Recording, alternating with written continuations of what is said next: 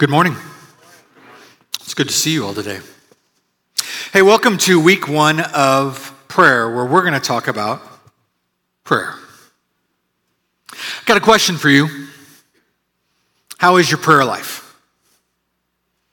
I mean, as a church leadership, we like to pause and stop and we like to have conversations with God. Matter of fact, our elders lead us through seasons of prayer, times of prayer. We have uh, a monthly theme through prayer. Prayer is becoming more and more uh, of an anthem and discipline for us as a church as we're depending on God more and more and growing in our walk with Him. So let me ask you, how is your prayer life?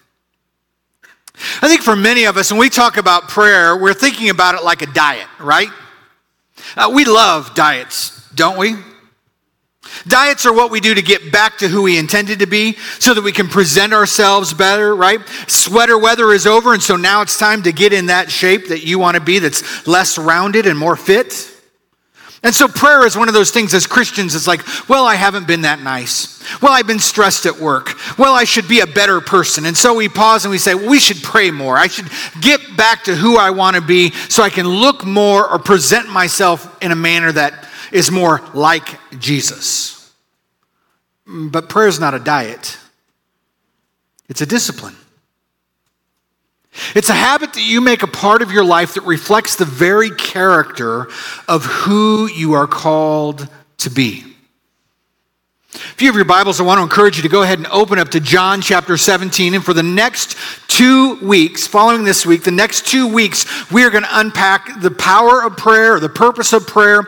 But today, I just want to spend some time talking about the person of prayer that we should be like, which is Jesus. When we think about prayer, I, I, think about two years ago when specifically uh, my prayer life was a struggle. I was in a season where I was not praying well about my day to day. I was not depending on God. I was finding myself manning up to the moment, trying to produce a life that was of my own work and my own effort. And a good friend of mine, uh, Pastor Ricky Spindler from Stone Creek, had invited me to come over to his church for a little bit.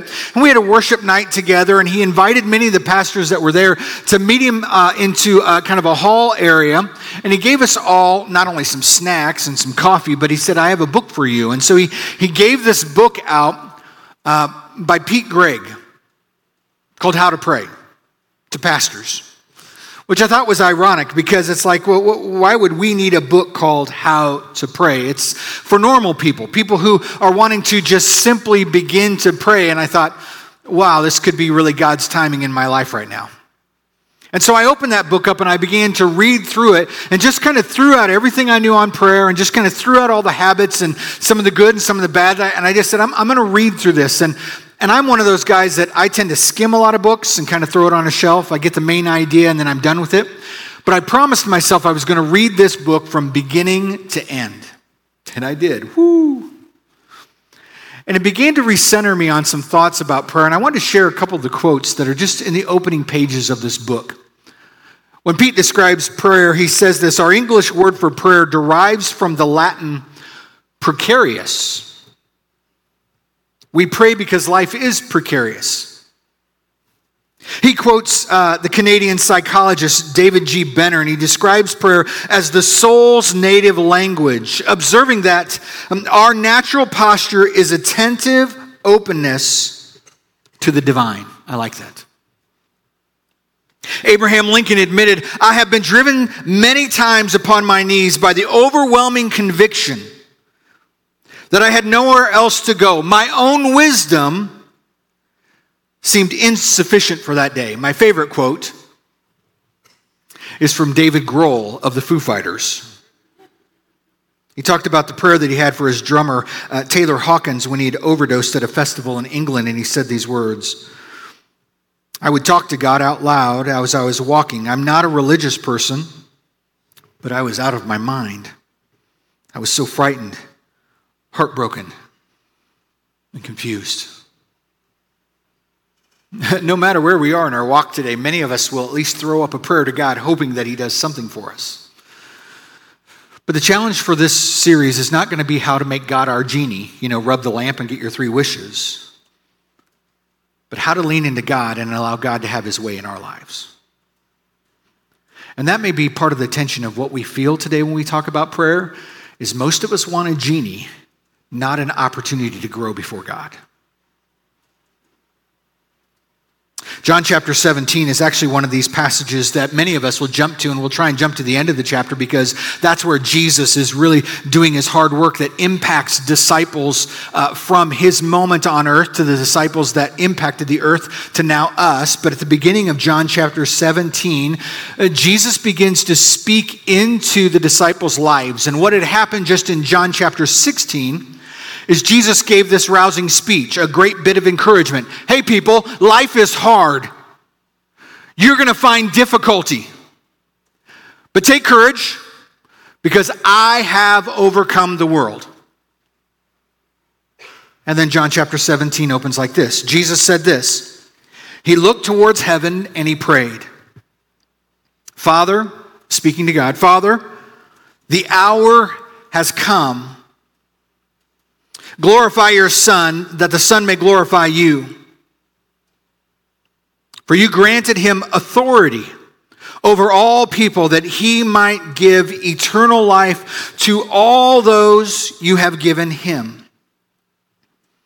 Now, this is eternal life, that they know you, the only true God, and Jesus Christ, whom you have sent. I have brought you glory on earth by finishing the work you gave me to do. And now, Father, Father, glorify me in your presence with the glory I had with you before the world began. I have revealed to, the, to you, to, I have revealed you to those whom have you have gave me out of this world. They were yours. You gave them to me, and they obeyed your word. Now they know that everything you have given me comes from you, for I gave them the words you gave me, and they accepted them. They knew with certainty that I came from you, and they believed that you sent me. This is a passage that doesn't seem uh, overtly understandable for most of us.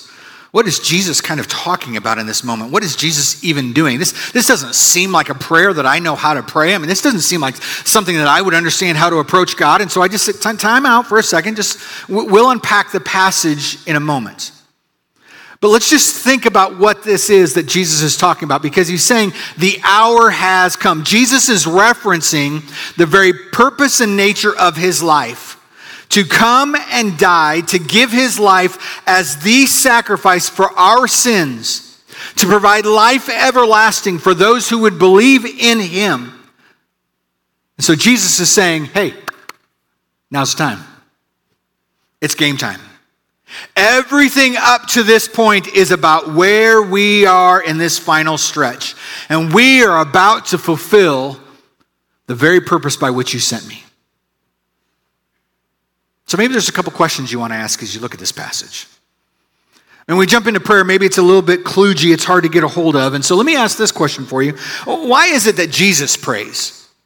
I mean, clearly, what Jesus is pointing to is that He and God are one. They are one in the same, that God is fully divine, so is Jesus. Jesus is fully man. Jesus is the very representation of God on earth. So, why in the world does Jesus have to pray? Jesus is demonstrating for us the dependency that we should all have on God. Jesus is modeling the very dependency that we should have in our lives. He's introducing and engaging the intimacy, the relationship that we should have with God. This is how humanity was created to walk closely with God, to be in relationship with God, to understand the purpose of our lives and the place of our lives that God is working in us and through us, and we are working with God. But it's also it's also this moment to see hearts changed. To see God work in the very heart of Jesus and the people around him.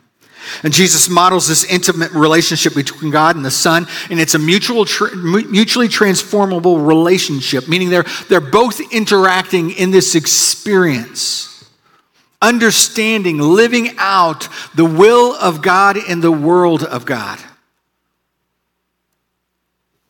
Jesus takes a posture of humility before God and in front of the people around him. God has clearly given him authority. God has clearly given him the keys to do as he please. God has clearly asked him to live fully in this moment. And he, with knees bent and hand extended, is saying, God, use me. The very posture that we should have. And Jesus often prioritized prayer. We see it in his rhythm and his pattern. Uh, John, Luke chapter 6 talks about even how, how Jesus would uh, take time to go away to the mountainside and pray when he's determining things like his disciples, his closest followers, how he's going to take next steps. So maybe the second question is this What is it most people think about? What is it most people think prayer is for? Oftentimes we think of it as bookends, you know, say it here, say it there, so that everything in between works out. Maybe it's a fire hose to spray and something gets bad. But prayer should be the foundation of our joy filled life. It should be the ongoing conversation and rhythm with God that we have in our everyday living. But transparently, most of us approach God with a, a please do this, God list right? God, please keep me healthy. God, please keep these people safe. God, please get this person healthy. God, please let this happen in my life. God, please, God, please, God, please, God, please, God, please. And everything that Aaron said, our location pastor said, is true. God wants every portion of our hearts, desires every simple and large request. God desires even more than that. God desires more than just our requests. God desires that He would work in our lives. I love what Richard Foster says. He's a, a long-time uh, teacher about spiritual disciplines and specifically prayer. Because prayer changes us more than it changes God, if we are honest. Here's what he says None of us will keep up a life of prayer unless we are prepared to change. None of us will keep up a life of prayer unless we are prepared to change. Are, are we in a posture of where we are ready to say, okay, God, here's my requests, here's my concerns, here's, here's what's on my heart. God, have your way in me. Because let's be honest. If prayer is not about changing our hearts, and prayer is only about our requests, then if we take an approach to prayer that God, please do this, God, please do this, God, please do this, God, please do this, and we are only a requester and a demander of God's action in our lives, the question becomes who's really God? Is it yours to determine what God should do and how God should act and how God should make? Or is God the one that determines what's best for our growth, for our journey, and our walk? Here's what we'd like to say prayer is having God's ear so that he may have our hearts. Prayer is about having God's ear so that God may have our hearts. This is the part of prayer that I think many of us kind of jump over. We're so busy talking at God, talking to God, trying to bring through that. We, we rush through life just trying to get all of our requests in front of her. But I, I like how Eugene Peterson talks about this in his book, Working the Angles. He says, Prayer is never the first word, it is always the second word. God has the first word. Prayer is answering speech. It's not a primarily an address and response, meaning we don't always get to go up and just ring God's doorbell and say, Hey, God, do this, God, do this, God, do this. No, God is speaking into the world. God is at work within our world. God is already active in our world, and we are getting the privilege to join Him in this world. So, how should we ever do anything but just say, God, show me where you're moving. Let me join you in that. And when we hit an obstacle, when we hit a crossroads, maybe we say, Okay, God, I acknowledge you're already here. You're already at work. God, then why am I struggling? God, why am I hitting my head against this wall? God, why am I so anxious? God, what is it that's not happening here that I need to see, God? God, use me. God, change me. If you look at your passage quickly, let's go back to it for a moment. Let's look at these verses. I mean, we look back at this passage, we see Jesus setting this clear example of our dependency on God, the need for intimacy with God, and to, to see a heart change in the world around him. Verse 1, we see Jesus acknowledge the very moment. Jesus is recognizing that the time has come. This is what his life was for. Verse 2, he embraces his role, his part in all of this. God, you've given me authority over sin, over death. And he recognizes that God is drawing people to him. Verse 3, he establishes his purpose. Now, this is what eternal life is about. That's what he's saying. To know God, to be loved by God, to be valued by God through Jesus. Verses 4 and 5, he's completing his role, his job on this earth. Jesus was both faithful and fruitful to the life that he was called to. It pointed everything of his life back to God. He was sinless, he was blameless. But there was no mistake that Jesus' life for that moment was to be the sacrifice for all of humanity so that God may be praised. In verses 6 through 8, he releases control. God, all these people that you have given to me, all this work that you've done in my life. God, may it now begin to ripple into eternity. May it begin to transform every life, every relationship that's, that's within ear's reach of this. And as we hear and they understand, would they continue to share this good news? truth be known, this portion of the chapter oftentimes gets overlooked. It's easy to preach the momentum out of John chapter 16. Life is hard, but I have overcome the world. It's easy to jump to the end of the passage where Jesus says, We should be unified, we should be one. But the very need of reading John chapter 17, verse 1 is to say, Will we pray like Jesus prays? Will we be the people of God like Jesus? Will we depend fully on God, intimately, intimately know God, and have a relationship that responds to God for the benefit of others? Or will we just keep our lists at the forefront of our mind? Will we allow God to have his way in us? For Jesus' prayer was about modeling all of this the dependency, the intimacy, and seeing lives changed. It was the very source and pattern of his life. I like to roll into this actual series where you see the you see this idea of a water faucet, right? You know, many of us when we go to a go to our water faucet, we don't uh, we don't kind of hope that it's going to turn on, right?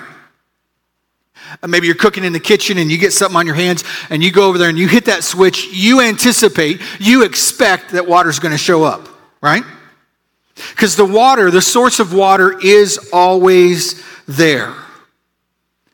It's there. And the water is there for us with this flip of the handle so that we can, we can begin to be, be cleansed, to be cleaned. And it's so much like what prayer is like, is that it's we go before God anticipating, just pausing in prayer, flipping the switch, that God will begin to work in us through His Spirit, that His power is ever constant at work in our lives, ever available. But every time we flip that switch, we want to grab a cup of, a cup of water, we anticipate that that water will be refreshing, it'll be nourishing. And prayer is like that too. That to know that the source of God is always there to cleanse us, purify us, refresh us, restore us. It's what Jesus is modeling. The challenge is do you open the valve? Do you ever allow God to rehydrate you, to restore you? Do you allow God to wash through your life? So let me ask you how is your prayer life? Some of you may be sitting in this moment going, hey, hey, hey, hey, hey. I, I, don't have much of a prayer life. I'll just be honest with you. Prayer is kind of awkward to me. I'm not really sure how to do it. I, am I'm, I'm really uncomfortable. I, I'm not even sure if I believe in God. It's okay. This is a great place for you to journey through prayer. We are people that you can ask questions of. You can stumble through your prayer life. I, I stumble through my prayer life at times. Uh, some of you may be sitting here going, you know, I, I, the truth of the matter is, I, I, am that person. I, I pray for the things I need. I, pray for peace. I, I pray for safety. It's a great starting point. I don't mean to belittle it. But is there more to our walk with God? some of us, frankly, are really uncomfortable with prayer. Some of us who have been Christ followers for a long time, we're uncomfortable with prayer because maybe we got an answer in prayer or had a response in prayer that deeply wounded us. And we're concerned about stepping back in uh, to being vulnerable before God, uh, to allow God to take us through a hardship, to transform us through a fire.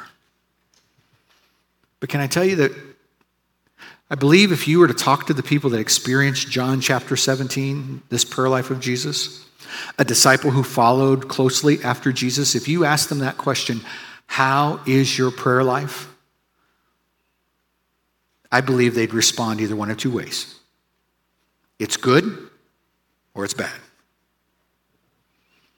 Because they would have walked so closely with Jesus, they would have recognized there's really only one thing I'm either leveraging my faith fully into the dependency of God or I'm not. I, am either, I'm either fully surrendering my life before God or I'm tweaking bits, trying to do a little bit of what God wants, but I'm really fearful of diving all the way in and saying, okay, God, have your way with me.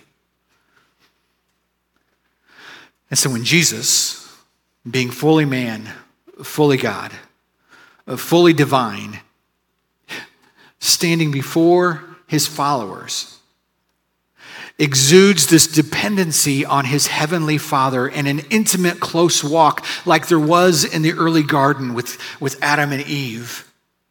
And then we see it impact his life and then transform people around him. We may kind of pump the brakes and say, God, God, God, wait, wait not, not me. I'm not ready for that.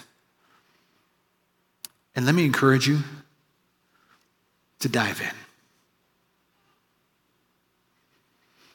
The disciples literally struggled with their own prayer life. We know that because scripture records that of all the things they could have asked for, like I would have asked, Hey, Jesus, how do you pull a rabbit out of your hat? I mean, you feed 5,000 people, you raise people from the dead. I want to learn that trick. But the disciples that were closest of him, the question that they asked is, how do we pray? I think there was probably a link that those who walked closely with Jesus recognized that his prayer life was so distinct and so different from others that they recognized it was only by the power of God that his life fully functioned. That the life full and everlasting happens when we're fully surrendered in prayer. So Jesus said these words, and I want you to repeat them after me. I'm going to read the Lord's Prayer in just a moment. These may be common words to you, but I want you to see for a moment just how Jesus describes prayer. In Matthew chapter 6, starting in the second part of verse 9, and read this out loud with me. Here's what it says Our Father in heaven, hallowed be your name. Your kingdom come, your will be done on earth as it is in heaven. Give us today our daily bread, and forgive us our debts as we also have forgiven our debtors. And lead us not into temptation, but deliver us from the evil one. And some, some later manuscripts have in there, for yours is the kingdom and the power and the glory forever. Amen. I love what Jesus does here. Because what we miss when everybody's trying to come up with a, an acronym or a solution of how to pray like Jesus, they miss the dependency and the relationship. Do you recognize that when Jesus models prayer, Jesus speaks of a relationship for all of us? Jesus starts with our Father. Not my dad, our Father. Do you realize that you share the same heavenly Father as Jesus? Give us our daily bread. Jesus is speaking about our dependency on God, our Father, the provision of our lives. Forgive us as we forgive. Jesus is reminding us of our dependency for forgiveness from God and reminding of us of his work through forgiveness. Lead us, not into temptation, but deliver us. Jesus, being tempted in every way like us, longed for deliverance of the struggle of this world. Many of us have heard this passage taught, and sometimes we try and come up with a lucky rabbit's foot to kind of figure out how to get God to do what we want.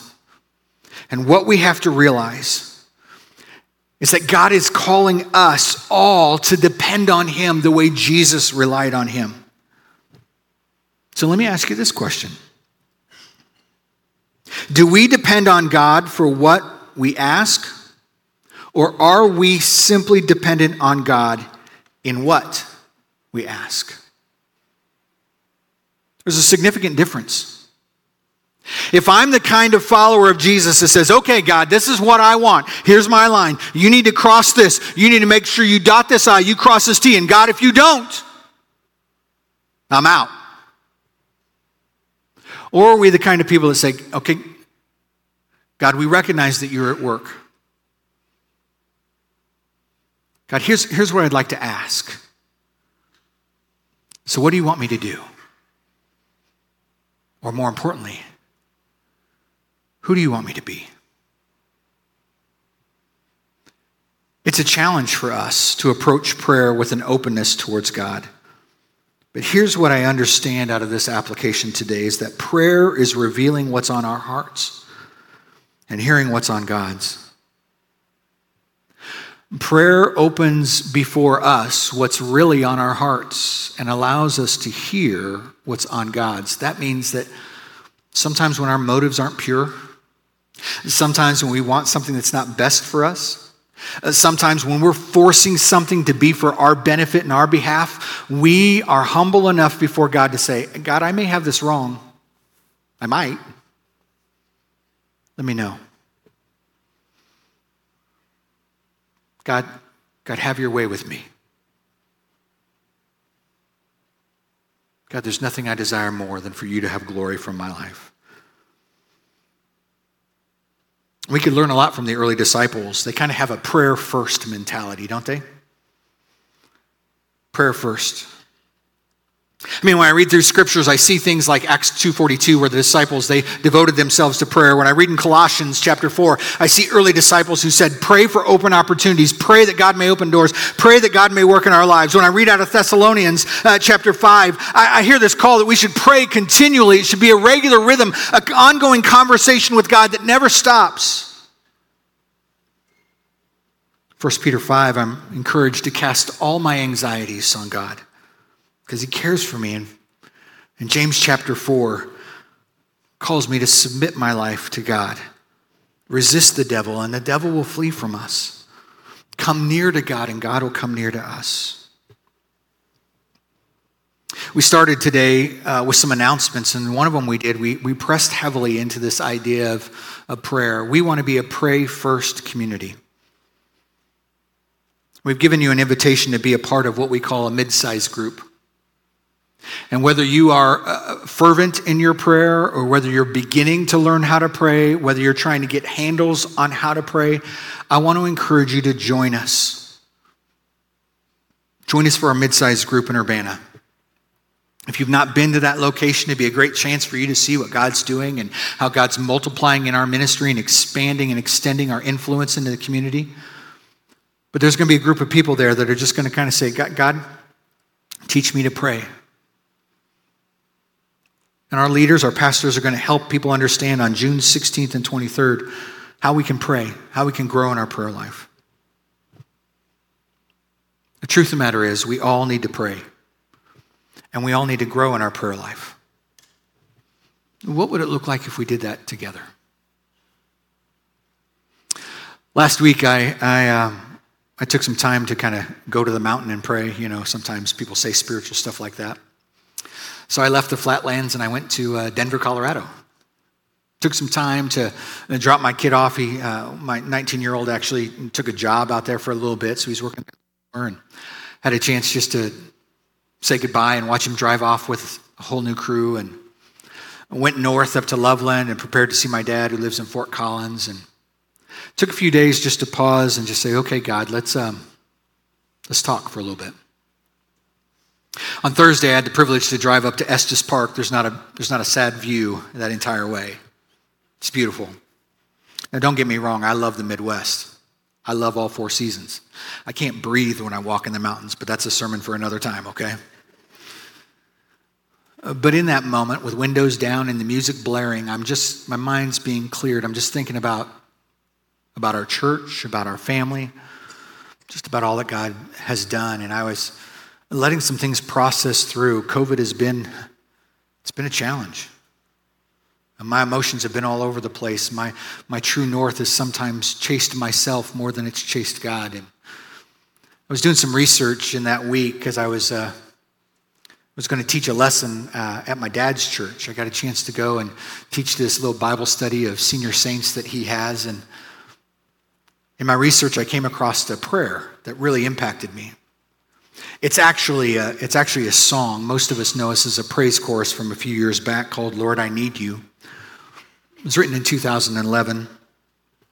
But it says this Lord, I come and I confess. Bowing here, I find my rest.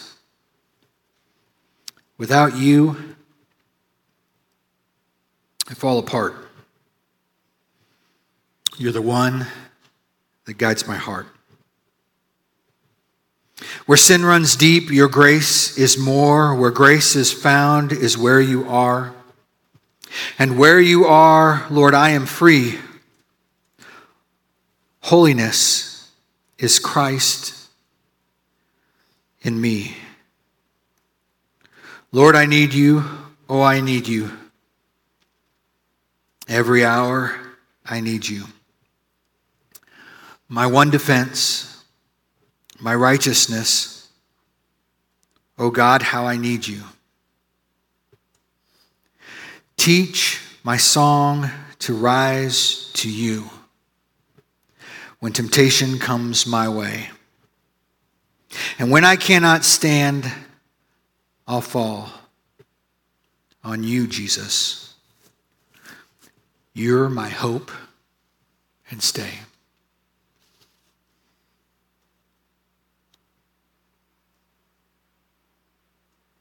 Let me ask you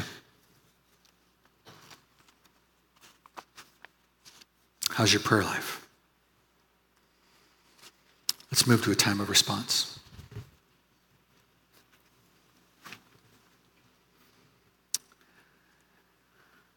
And that trip to Colorado was freeing for me. And I just want to encourage you to take out your app and take a moment. And if there's a next step that you need to take in prayer or in your journey, to do it now whether it's through a mid sized group, whether it's to talk with somebody about prayer, meet with a pastor, do it now. But it's our prayer to pause right now, like Jesus did with his closest disciples. And Jesus offered himself as a sacrifice for all of humanity. And before he did that, he gathered his disciples together and he took these emblems, some bread and some wine. It was customary of their Passover meal, and he took it to declare a new reckoning through his life. That the deliverance that the Israelites experienced in Egypt was now going to be the deliverance for all of humanity through his life. And so he said, This bread, it is my body broken for you. Take and eat. And they did. In the same way, he took the wine. He said, This is my blood poured out for you. Take and drink. And they did. This was a new covenant, a new partnership provided by God that our sins would be forgiven and everlasting life would be ours. Last of all, I want to ask you to take an opportunity to give even through our finances. The prayer of God, have your way in us, extends well beyond just our time or even our talents, but also our treasure. So I would encourage you to use the app or the give and respond boxes. But in just a moment, we're going to stand and we're going to continue to worship. And if you need to pause to pray, to sit and reflect, do so. But may our prayer be this God, have your way in us. Let's stand and let's respond.